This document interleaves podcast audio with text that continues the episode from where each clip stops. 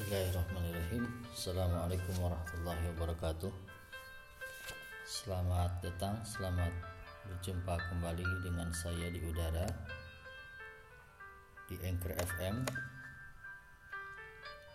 Kali ini serial podcast saya adalah untuk Poetic Devices. Setelah beberapa lama saya tidak membuat podcast untuk Poetic Devices okay, uh, ini adalah podcast serial podcast saya untuk materi poetic devices tentang uh, poetic genre atau poetic form. Um, di beberapa pertemuan yang lalu untuk mata kuliah Poetic Devices um, kita sudah membahas beberapa poetic form. Di antaranya adalah epic dan lirik kemudian ballad kebetulan uh, kemarin yang ballad kita atau saya tugaskan uh, berhubung dengan hari libur di Kamis kemarin dan limerick kebetulan limerick tidak sempat saya uh, tugaskan dan tidak sempat saya jelaskan juga.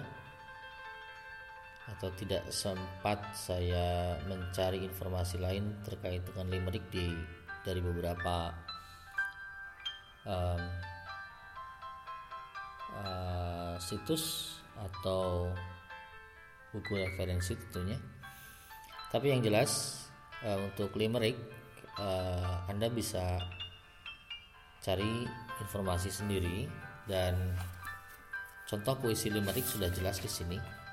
Uh, jadi kemarin di diskusi atau di uh, tugas yang ballad kalau tidak salah ada yang mencontohkan di Owl and the Pussycat untuk ballad karena di sana dianggap memiliki cerita. Sebetulnya kalau yang The Owl and the Pussycat dari Edward Lear itu masuknya kategorinya limerick. Gitu. Uh, kemudian karena Edward Lear itu memang ahlinya dalam limerick. Kemudian di puisinya Dylan Thomas juga Michael Safford itu jenis limerick ya. Uh, secara teoritis dan uh, silakan anda search cari sendiri informasinya. Dan silakan anda cocokkan dengan puisi yang ada di buku. Dan kembali uh, saya akan menjelaskan seperti yang sudah saya sampaikan di awal.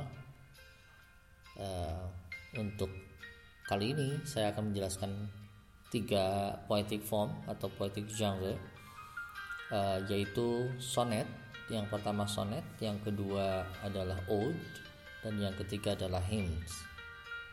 Uh, tiga bentuk puisi ini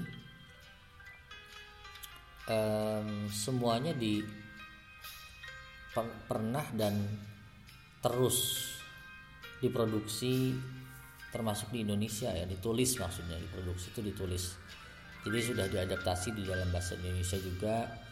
E, sonet misalnya jadi soneta istilahnya kemudian bukan sonetanya Bung Roma ya.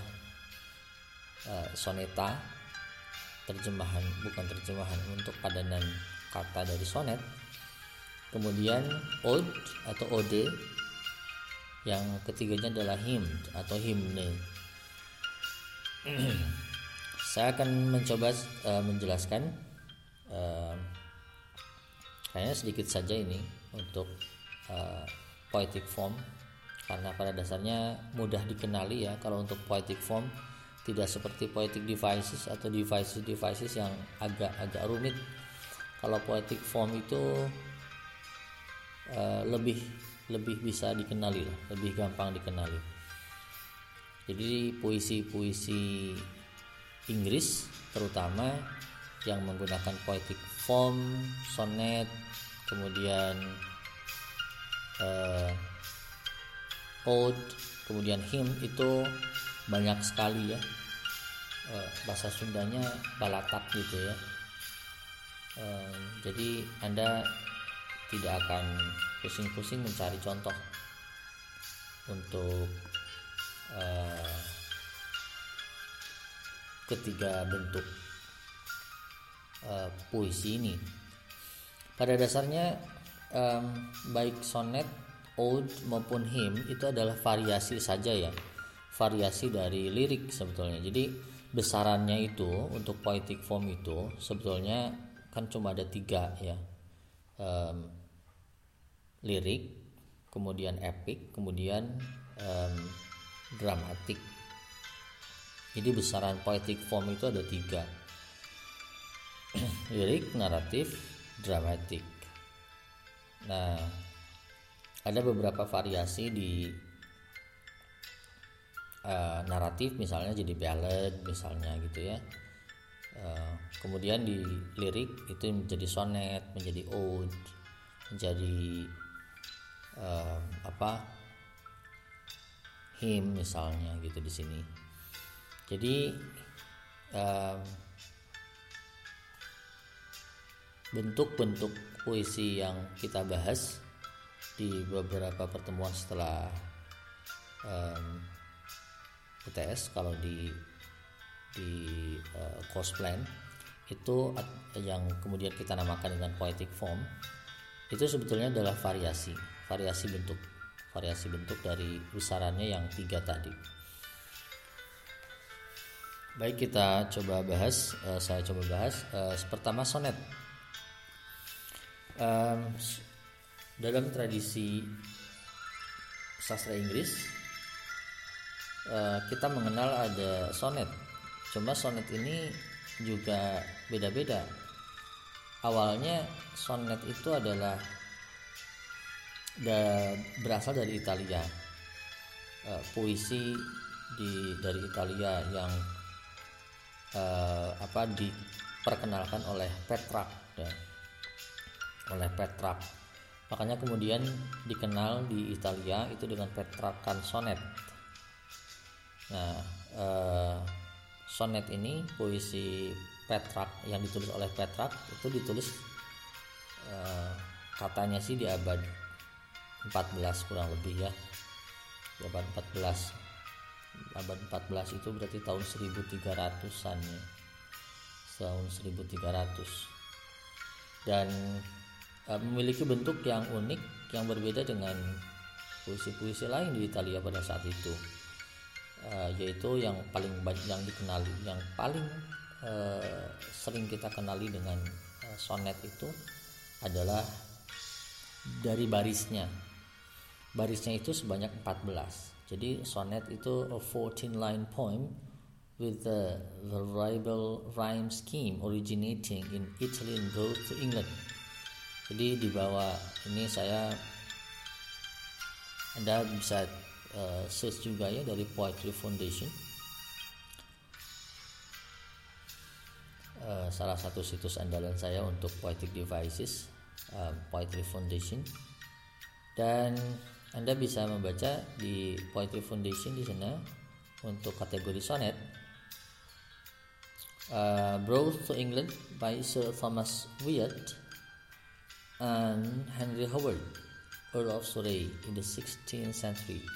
Jadi kurang lebih um, dua abad setelah diperkenalkannya sonet di Italia oleh Petrarch itu kemudian dibawa ke Inggris di abad 16 sonnet itu secara literalnya katanya di sini ada a little song lagu yang lagu yang kecil lagu yang pendek mungkin maksudnya ya. Jadi the sonnet traditionally reflects upon a single sentiment with a clarification or turn of thought in its concluding lines. Jadi um, satu gagasan satu topik satu sentimen katanya refleksi dari refleksi atas satu sentimen satu gagasan dengan sebuah klarifikasi atau perpindahan pikiran katanya di baris-baris uh, kesimpulannya di baris akhirnya. Nah, yang menjadi unik juga untuk petrakan sonet ini itu uh, selain baris juga adalah uh, rhyming patternnya ya, pola rimanya. Jadi dari 14 baris itu ada 6 baris 8 uh, sorry 8 baris uh, atau yang kita kenali dengan bentuk stanza oktav ya 8 baris berima ABBA ABBA atau ABBA ABBA dan kemudian uh, untuk bentuk stanza selanjutnya walaupun sebetulnya jadi begini 14 baris ini sebetulnya disatukan untuk sonet itu. Cuma uh, kita mengenali adanya bentuk stanza atau bait di dalam tradisi puisi Eropa termasuk Inggris itu pembedaannya itu menggunakan pola rima itu pola rima itu itu yang kemudian uh, bisa meng, apa mengungkap adanya perbedaan stanza. Seperti itu. Jadi uh, 8 baris atau stanza oktav uh, berima ABBA ABBA kemudian 6 baris selanjutnya itu berima CD CD CD atau CDE CDE nah seperti itu uh, itu untuk keunikan dari sonet itu sendiri uh, mungkin ada yang bertanya karena memang kita sudah mengenal sonet itu dari William Shakespeare ya William Shakespeare uh, yang kemudian bentuk rimanya juga berbeda tetapi tetap 14 baris. Nanti kita akan bahas ya, saya akan bahas perbedaannya. Uh, saya sengaja, saya dan Pak Hasbi di materi ini sengaja tidak mencantumkan lagi sonet Shakespearean sonet karena sebetulnya um, Shakespearean sonet sudah banyak dibahas. Di awal-awal juga kita sudah membahas uh, sonetnya Shakespeare ya yang um, yang apa uh, shall I compare it to summer's day itu sonet berapa ya? Kemudian um, yang uh, apa ya? Let me not to the marriage of true minds. Nggak tahu juga itu sonet keberapa saya lupa lagi. Jadi itu sudah kita banyak contohkan sebetulnya. Jadi nanti akan saya sedikit saja di, di, di apa disinggung sama saya. Yang paling penting adalah uh, Anda mengenali bahwa di Inggris juga ada sonet yang tidak seperti sonetnya Shakespeare gitu. Makanya kemudian uh, saya dan Pak Hasbi bersepakat untuk mencantumkan dua bentuk sonet yang lebih petrak ya, yang lebih petrakan sonet, yang lebih Italian sonet gitu uh, puisi yang pertama yang di buku itu halaman 78 itu adalah How Do I Love Thee karya Elizabeth Barrett Browning. Kemudian yang keduanya adalah uh, When I Consider How My Life Is Spent. Itu karya John Milton sonet ke-19 kalau yang How Do I Love Thee sonet ke-43 dan uniknya lagi eh, yang namanya sonet itu sebetulnya tidak ada judulnya ya. Tidak ada judulnya. Jadi orang-orang memberikan judul puisi untuk sonet itu untuk supaya dikenali saja lebih dikenali. Jadi ke sini ke sini jadi ciri khas sonet itu adalah dengan nomor. Jadi sonet keberapa sonet keberapa sonet keberapa gitu. Cuma biasanya eh, akhirnya banyak para ahli sastra memberikan judul sonet itu dari baris pertama. Dari baris pertama puisi itu atau sonet itu sendiri. Diambil gitu ya. Jadi kayak shall I compare it to summer's day itu kan baris pertama. Kemudian Let Me Know to the Marriage of True Minds di ya karya-karya Shakespeare yang lainnya juga itu kan baris pertama. Dan ini juga sama. How do I love thee? Let me count the ways itu baris pertama. Jadi How do I love thee? Let me count the ways itu menjadi judul dari sonet ke-43 padahal Elizabeth Barrett Browningnya tidak mencantumkan judul How do I love thee. Ya, dia cuma nulis sonet ke-43 nah seperti itu.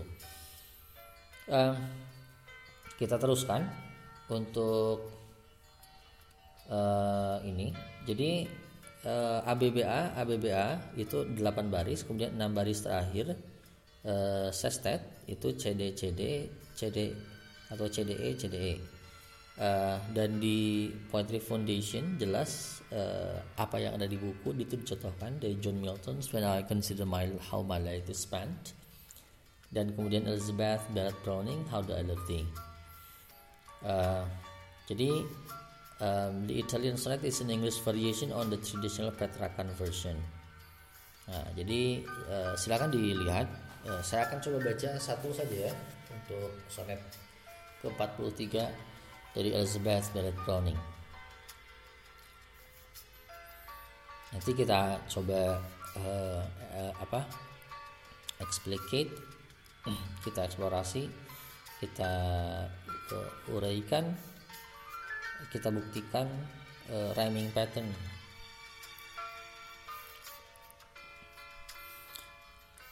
How Do I Love Thee by Elizabeth Barrett Browning How do I love thee? Let me count the ways. I love thee to the depth and breadth and height my soul can reach.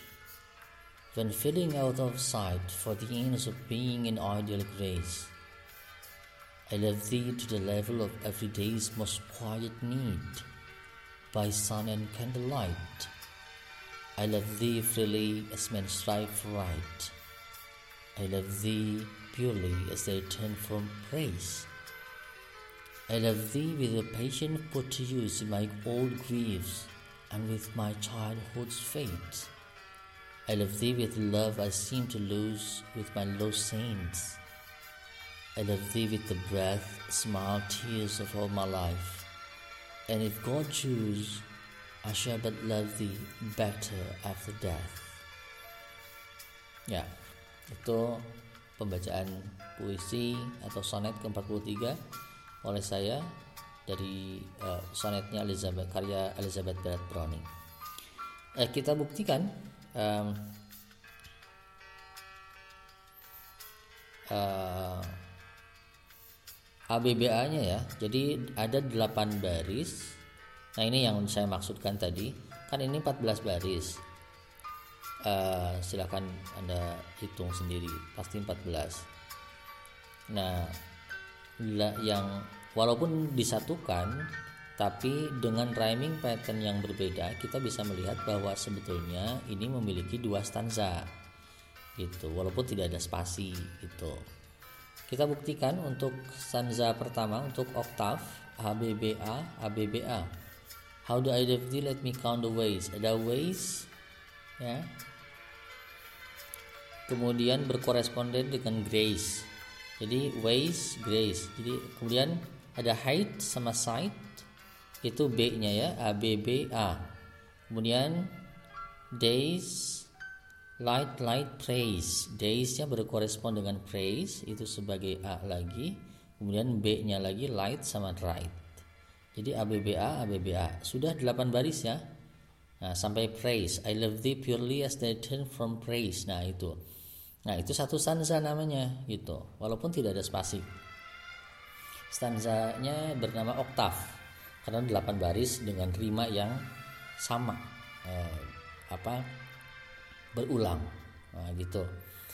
Kemudian I love thee with the passion put to use in my old griefs. Uh, perlu ditekankan lagi bahwa kalau dalam membaca kan Anda sudah belajar waktu itu kita belajar uh,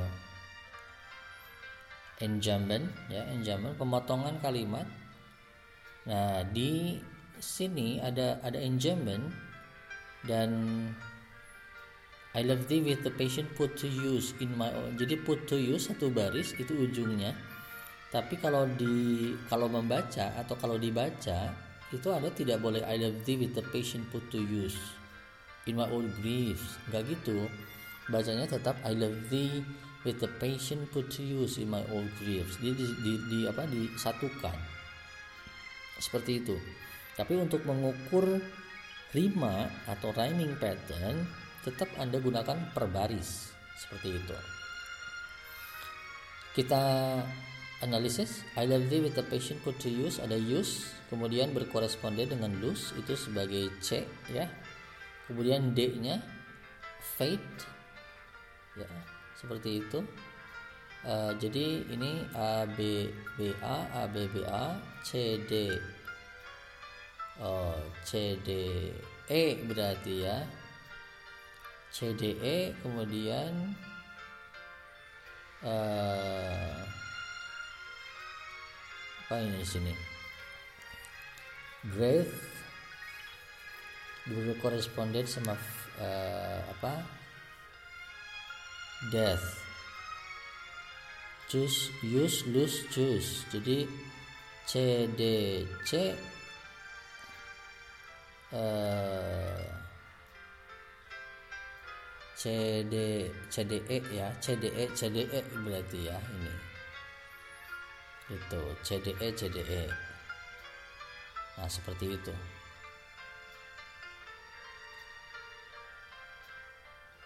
Uh, bentar. B breath C B breath ya.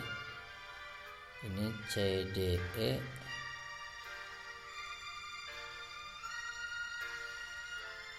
Iya, seperti itu. Um, jadi dan anda bisa buktikan juga dengan yang um, my when I consider how my life is spent um, silakan dibaca saja ya. Nah itu uh, untuk untuk sonet dan di Poetry Foundation silakan anda bisa membaca. Sebetulnya ada beberapa bentuk lagi dari sonet itu uh, ada coded sonnet, ada curtal sonnet, ada sonnet double, ada sonnet sequence, ada Spencerian sonnet, uh, ada straight sonnet, ada submerged sonnet. Ya, sudah seperti itu. Dan yang paling umum sih sebetulnya adalah yang sonetnya ala Shakespeare ya yang uh, Elizabethan atau English sonnet atau Shakespearean sonnet. Nah itu bentuknya 14 baris. Uh, kemudian rhyming patternnya um, biasanya AB uh, apa?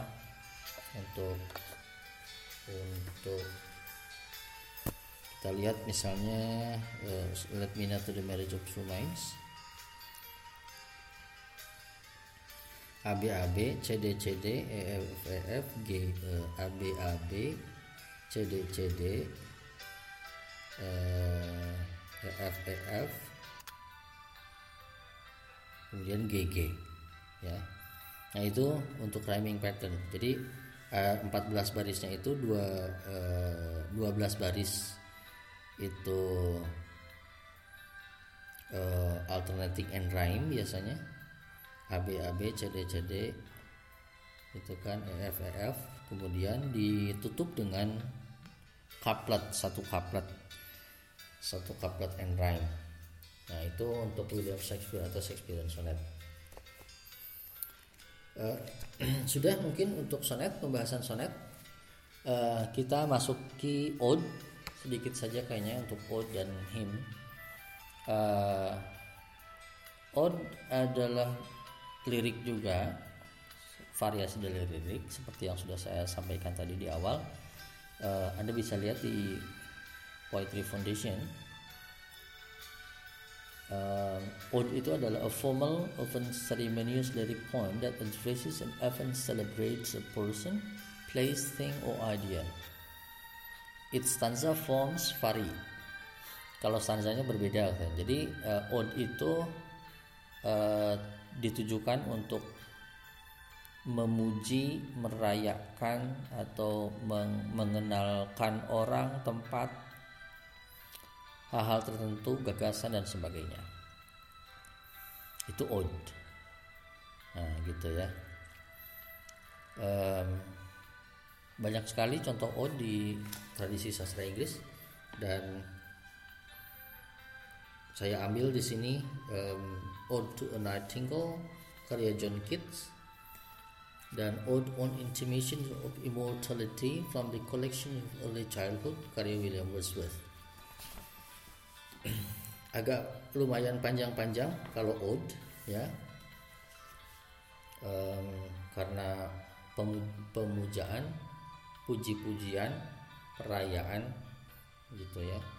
Ode to a Nightingale misalnya di sini John Keats adalah pujian terhadap burung, bulbul ya. Ya, seperti itu. Dan ini sangat eh, ciri khas romantik. Dan juga William Wordsworth juga sama romantik. Eh, selebrasi terhadap alam dan ikatan-ikatan tentang masa kecil. Nah, seperti itu. Itulah ode um, or Intimations of Immortality from the Collection of Early Childhood dari William Wordsworth. Misalnya ini adalah satu bentuk uh, cara William Wordsworth untuk mengenang masa kecil. Um, bagaimana masa kecil itu adalah masa yang uh, sangat menyenangkan bagi Wordsworth. Dan makanya kemudian dituliskannya on, on intimations of immortality. Uh, bahwa masa kecil itu karena menyenangkan menjadi immortal menjadi abadi itu menjadi tak pernah mati gitu. um, saya, dua stanza saya, saya akan saya bacakan dari William Wordsworth ini. Uh, There was a time when meadow grove, when meadow, grove, and stream, the earth and every common sight, to me did seem apparelled in celestial light, the glory and the freshness of a dream. It is not now as it had been of yore. Turn wheresoever I may, by night or day, the things which I have seen and I now can see no more. Stanza pertama, stanza kedua. The rainbow comes and goes, and lovely is the rose. The moon doth with delight look round her when the heavens are bare. Waters on a starry night are beautiful and fair.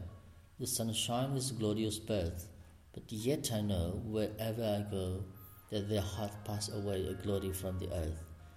Jadi uh, banyak sekali uh, hal-hal uh, yang menyenangkan melihat pelangi juga menyenangkan gitu kan melihat bulan itu menyenangkan bagaimana uh, alam itu dengan uh, ketelanjangannya begitu begitu mengasihkan untuk dilihat untuk dimaknai gitu kan. Waters on a starry night gitu kan are beautiful and fair begitu indah dan begitu cantik. The sunshine is glorious birth jadi alam itu sangat sangat indah dan begitu mendamaikan, begitu menyenangkan. Nah ini e, perayaan terhadap alam, perayaan terhadap ingatan-ingatan masa kecil. Itulah ode. Jadi kalau anda menulis hal-hal yang berkaitan seperti yang dituliskan oleh William Wordsworth seperti ini dan oleh misalnya John Keats, nah berarti anda menulis puisi berbentuk ode sebagai variasi dari lirik. Yang terakhir yang ketiga langsung kita lihat him. Uh, untuk him uh, saya mengambil sumber dari uh, apa ini sumbernya ya www.musicforchurchchoirs.com www.musicforchurch choirs.com. Uh, kenapa saya ngambil sumbernya dari sini karena him uh, itu digunakan untuk memuji pada awalnya para dewa di uh, Yunani kuno. Nah, para dewa.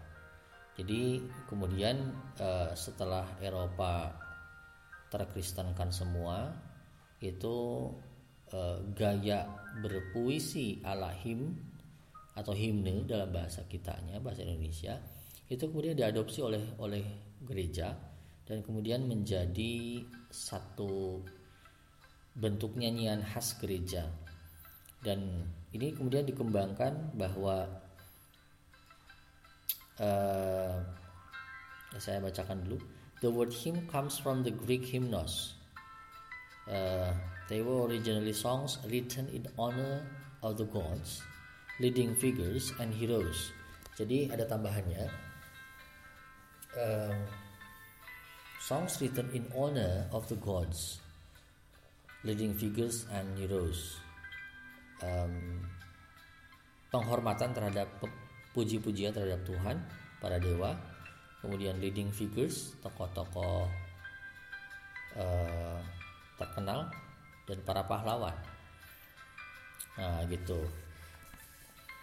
Di buku saya sudah mengambil dua dua contoh dua contoh untuk him yang pertama dari Phyllis Wheatley and him to the morning.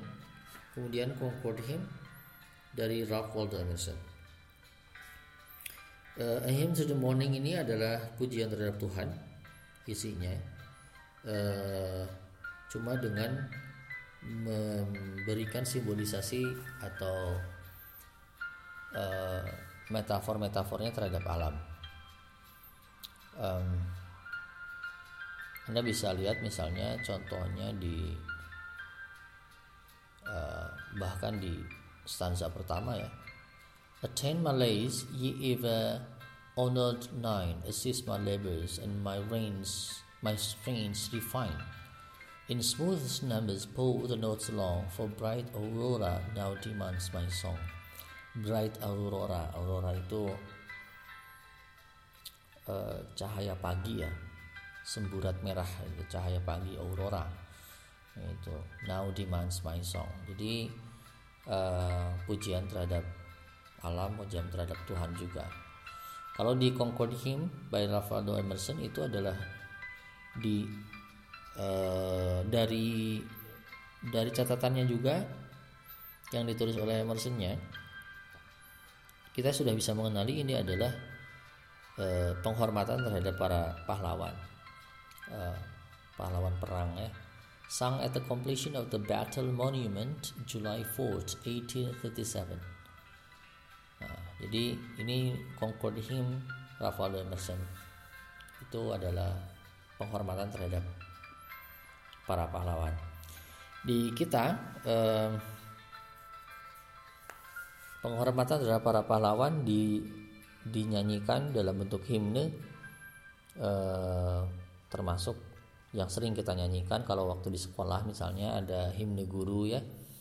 Ada himne guru terpujilah wahai engkau ibu bapak guru. Nah itu juga him himne. Uh, sorry ini langsung contohnya. Nah, kita coba dengarkan sorry bentrok. Nah,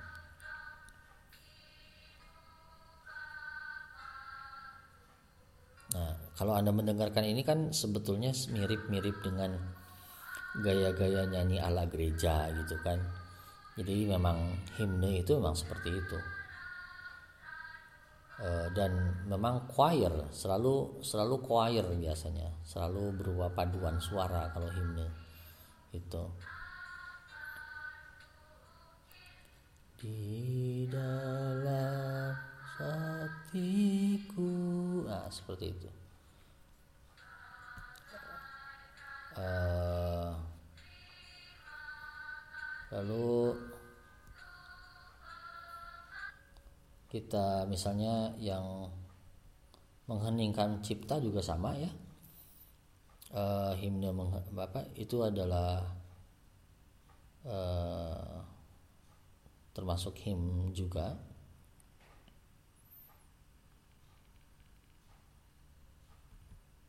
Uh, mana mengheningkan cipta? Kita coba ya mengheningkan cipta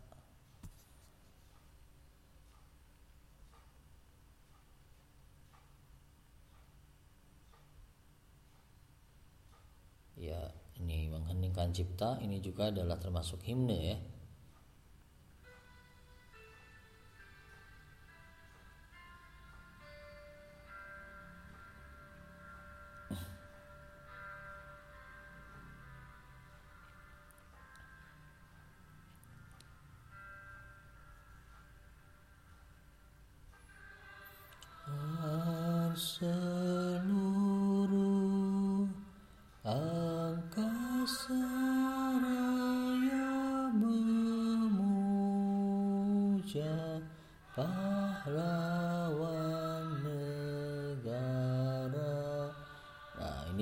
contoh himne.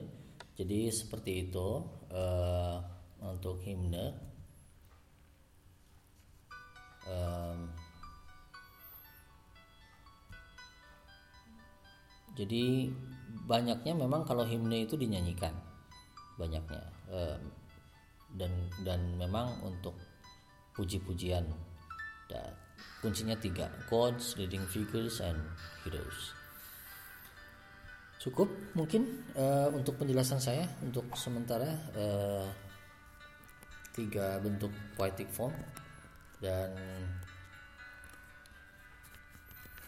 uh, semoga uh, bisa menambah wawasan. Uh, paling tidak anda termotivasi untuk juga mencari sumber lain selain dari penjelasan-penjelasan saya tentunya karena itu adalah ciri khas dari seorang mahasiswa. Baik itu saja eh, penjelasan saya. Terima kasih atas eh, perhatian Anda. Kita diskusi di Edmodo nanti untuk uh, apa uh, tanya jawab lebih lanjut mengenai tiga bentuk poetic form ini. Jadi silakan anda uh, identifikasi lagi, cocokkan lagi dengan beragam informasi yang sudah saya jelaskan. Uh, tetap sehat, tetap semangat, tetap ceria. Selamat menjalankan ibadah puasa, ya jangan lupa untuk uh, sering-sering cuci tangan jangan lupa untuk tetap sering uh, kalau misalnya terpaksa harus keluar rumah menggunakan masker dan sebagainya. Protokol kesehatannya dipakai.